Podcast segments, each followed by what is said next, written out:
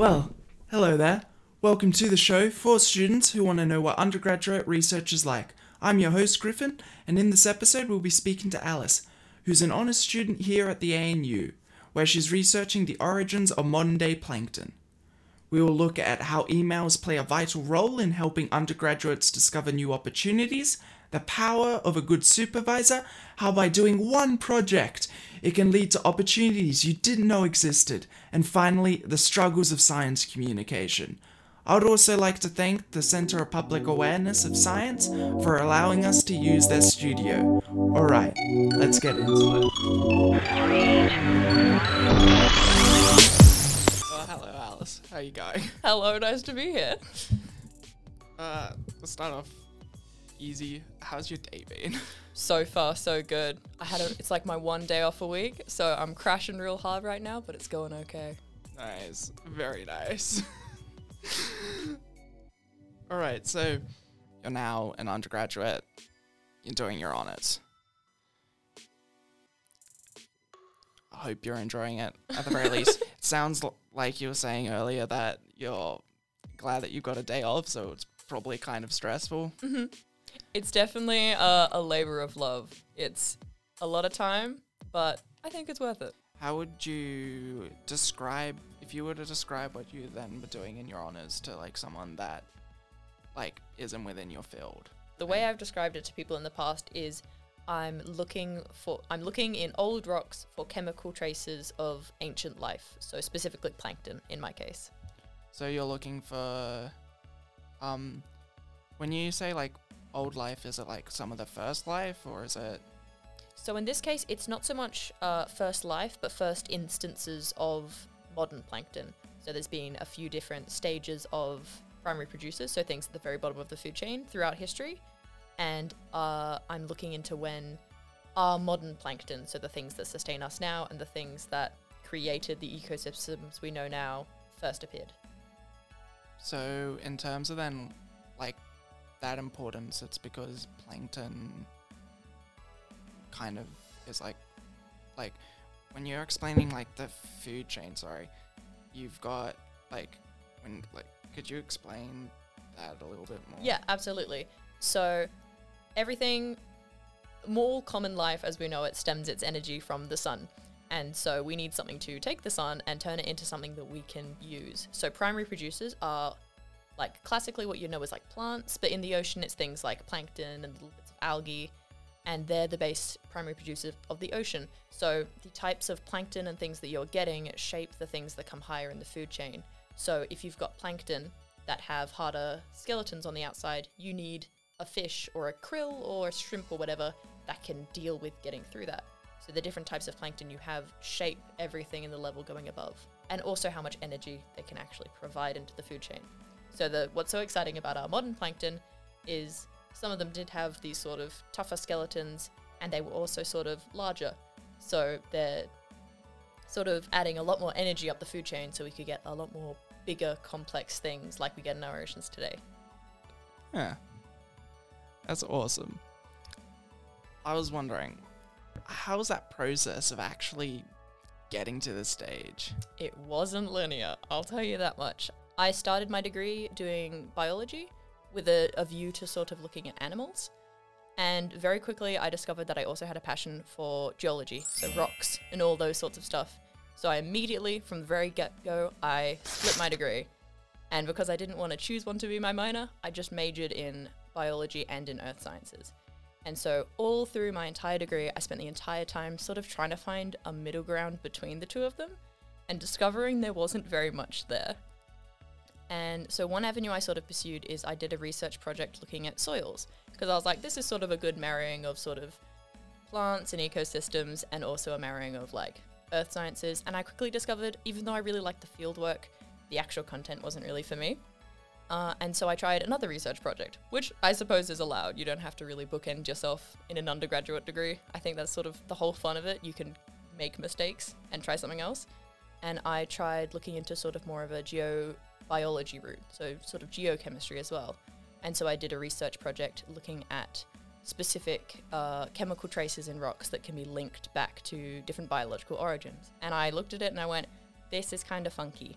And so did that project, really enjoyed it, and I reached out to the person who'd supervised me on that and asked them if I could do an honors with them, and they were thrilled to have me. So, in terms of the projects you've done, you've done a total of 2 Mhm. projects prior to your honors. Yep, that's right. And how did you end up finding your first project? So they actually had both very different origins. So one of them, I did a summer internship with the School of Biology. Um, doing it from a biology angle, we were setting up sort of an environmental monitoring station in some alpine regions around Australia, which was really cool. I loved the field work; it was fantastic. Um, and then I reached the end of that, and I was like, oh, it's a real shame to see this internship go. I'd love to do something involved with it. And they mentioned that they had a geology sort of side of it who were still looking into it, looking more at the hydrology, so the stuff going on beneath their field sites. And I went, I would love to hop on that. And so I hopped on that team through an internship with biology that then transitioned actually to a research uh, project with geologists who actually weren't even based at ANU. They were based at University of Canberra. Um, lovely people, really, really nice. Um, but then for my other research project, it was just I'd taken a course, and the course convener, um, he would talk about his research as lecturers tend to do, and I thought it sounded really interesting. So I just reached out, and most lecturers, most academics in general, are just really excited to have someone passionate about their research. So if you approach a lot of them, they will happily talk to you, and depending on the situation, if you ask them for something like a research project or an honors, they will certainly consider you. Nice. You were telling me earlier that you had two prior research experiences, and that was in your third year Yep. at the same time. Not quite at the same time, but one semester after another. Oh, wow. Yep. That would have been intense. It actually wasn't too bad. Really? I, as intense as they can be, they were sort of just so different from doing a normal course that they almost felt like a break, just because they were fresh and interesting. So it was actually really nice to. It almost felt like doing three courses instead of doing four. That- Even though it was it was still a lot of work, especially at the end when I poorly managed my time and had to write out all the writing in like one or two weeks. That's a very typical student approach, isn't it? yep, I'm gonna relate to the people. Oh, I love that. And so you did, um, your so you did both of them third year. Was there any particular reason it took you so long to get there? I just didn't know they existed. I went through my entire uni career and I never knew that research projects existed until like the beginning of third year and then I got my got my form in right on the deadline. Was there like how did you find out about that first one? It was actually just sort of a weird sort of like domino effect of events. So I randomly opened an email one day, randomly saw a thing that said I could do a summer internship, randomly put in a thing and got it. And then I really enjoyed that internship and wanted to keep doing it, but like obviously something like that's not going to fit around your classes. And they went, Well, you can do it as a course. You can do a research project. And I went, What's a research project? And they went, Well, here you go. Here's all this paperwork. And so I signed the paperwork and I did that first one. So I suppose it, pretty much did fall into my lap, that first one. And the second one was, I really enjoyed my first one, but it wasn't quite what I wanted to keep doing. And so I had a lecturer who, as lecturers are wont to do, talked a lot about his research uh, during his class. And afterwards I went, Your research is really cool. Can I do a research project with you? Because now I knew the terminology. I knew research projects exist- existed. So I was like, Can I do this? And he was like, Sure. And so that's sort of how I ended up in both of them. That's really cool. So the first one was by chance, and the second one was because you had a bit more understanding of how to get there. Yep, I knew I knew what to ask for. And so I Yeah. guess in both cases, your supervisors have been pretty nice and open about it. Hey. Yep, they've been just delightful both times. Definitely finding a good supervisor is really important. And you need to find one that I suppose, I don't know, sort of adheres to your needs. Because some supervisors work really well for some people and some don't. Because both of my supervisors are lovely, but they're both very different. So the one I had for my first project was very much almost sort of like a motherly figure. She would be there just checking in, making sure you're okay. And the second one, uh, sort of more structured, more of an academic standpoint, and just sort of giving you the academic support you needed. Yeah. Um, with them then, so like obviously like you're talking, you're talking about them being, you know, uh, like you n- need to have like a good supervisor.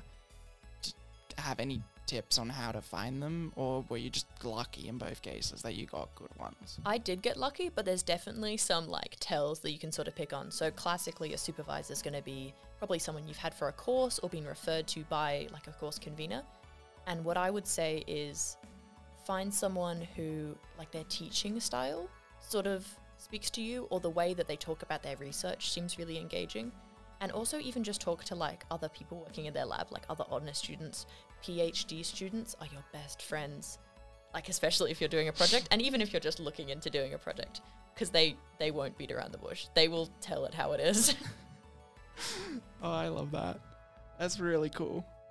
So I take it then, like in terms of your experience within research, since you've had now three occurrences, oh, God. like have they been good, bad? I've really enjoyed all of them. Uh, it's definitely a matter of you've got to make sure you're on top of your time management. I won't claim to be the most fantastically organized person, so it's definitely possible if you're not. But yeah, I'd, as long as it's a subject area that you're really interested in and you're willing to put in the work, it's definitely worth it. Because research, I was surprised to discover, well, not surprised, but it just sort of sneaks up on you. It's very self driven. If you're not driving yourself, it's just not going to get done. Yeah, it's just it tends to be hey, where you just it kind of just comes out of you like some weird man in the dark. Yeah, Basically, Just like- legitimately a weird man in the dark on my laptop, like catching up on something that I should have done weeks ago. and you realize it's just like Pretty much. No, that's exactly what it's like. so you've mentioned earlier about academics wanting to share. What's your experience in sharing your own research? I've had quite a good time in terms of sharing it with like my friends and my family, but in terms of actually sort of sharing it more broadly, there hasn't been too much opportunity. Um, unless you sort of really actively go seek it out. So, certainly with the little research projects, it did feel a little sad at the end to not really be able to see what happens with it. And that's kind of understandable because it's an undergraduate research project. You're just sort of doing some grunt work for the lab groups, basically. Um, so, nothing much seemed to come of it. I might be wrong, but clearly they haven't communicated that to me. Um, but honors is a bit better. There's definitely been a lot more opportunities. Better in which way? Uh, we sort of just got more opportunities to really show off what we're doing, partially because it's a bigger project. I suppose they kind of need that outlet. Um, but there's a lot of little opportunities that pop up, either pushed by my supervisor or like the school in general. So it's quite common that they'll host like student symposiums and things like that, which so far I've been a coward and not actually done. But uh, there's plenty of them around for people who do have their data already and want to present it to someone, or even just present it to someone to get feedback for their like final presentations and things like that. So, does your supervisor help you in any way to be able to like platform like that communication, or is it a lot of on your own? Actually, my supervisor is really good. Um, throughout his actual course, he was talking about how he'd gotten into academia and found that there were academics out there who couldn't present their work. So he has actually put on quite, uh, not pressure, but he just has a good focus on here's how you present and here's how you present well. Um, so we have gotten a fair few opportunities to, even just in our lab group meetings, it'll often be like somebody's going to present every week, whether or not they have much to present. Um, so it's really good practice for doing it in that regard, even if it doesn't reach very far. Yeah. And in terms of going through that process, I take it you've probably presented your project a couple of times during that. Yeah, yeah. What were like some of the challenges you found? So I, I really enjoy public speaking. I, there's not many people out there who do, but I really do. So my big issue then is reining myself in, and I'm really bad at uh, sort of keeping to a roster. So I sort of, I don't really rehearse it ahead of time, and I probably should, because there's certainly been times where I've just gone way over time or gotten really off topic in my attempt to just sort of cover everything. So I think the big thing for me that I need to focus on is reining myself in and making my talks a bit more structured and just presentations in general. Thanks for coming. Thanks, thanks for being here, Alice. It's been lovely to have a chat with you. It was good fun. Uh, do you have anything to plug? I wish I Got 30 seconds. Three, two, one, go. Well, there's always Milk Mondays. that sounds so cursed out of context. I'm squandering these 30 seconds. Milk Mondays might become a thing. Who knows? If not, I don't know. Just maybe look out for my name on a paper in the future. Who knows? Fingers crossed. Amazing. That's the way it goes. I can't believe I actually talked about Milk Mondays.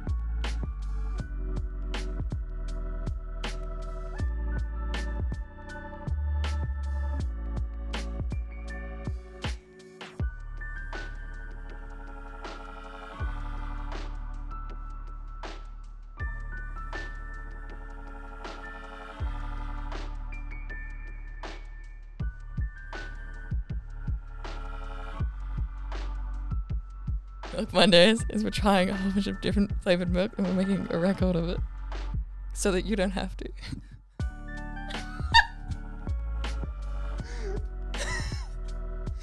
I'm sane, I swear. Reach the whole end of that podcast only to discover that the person who's being interviewed is unhinged. My Yeah. advice is sound, I swear.